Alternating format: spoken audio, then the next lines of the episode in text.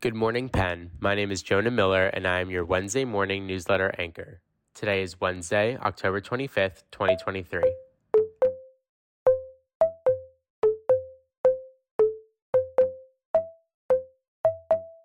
In today's newsletter, a Wharton graduate founded a new personal finance app that combines shared expenses, budgeting, and artificial intelligence.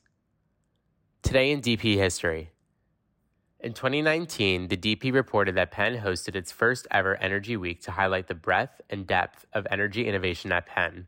This past spring, Penn hosted its third Energy Week, which consisted of 24 events across seven of Penn's 12 schools. Today's top story is that the Penn Club of Israel disengages from Penn co presidents of the Penn Club of Israel, an organization dedicated to connecting Penn alumni in Israel and providing social and cultural activities, wrote in a statement that the association will disengage from the university, citing Penn's response to the Palestine Writes Literature Festival and the ongoing Israeli Hamas war as the reasoning behind their decision.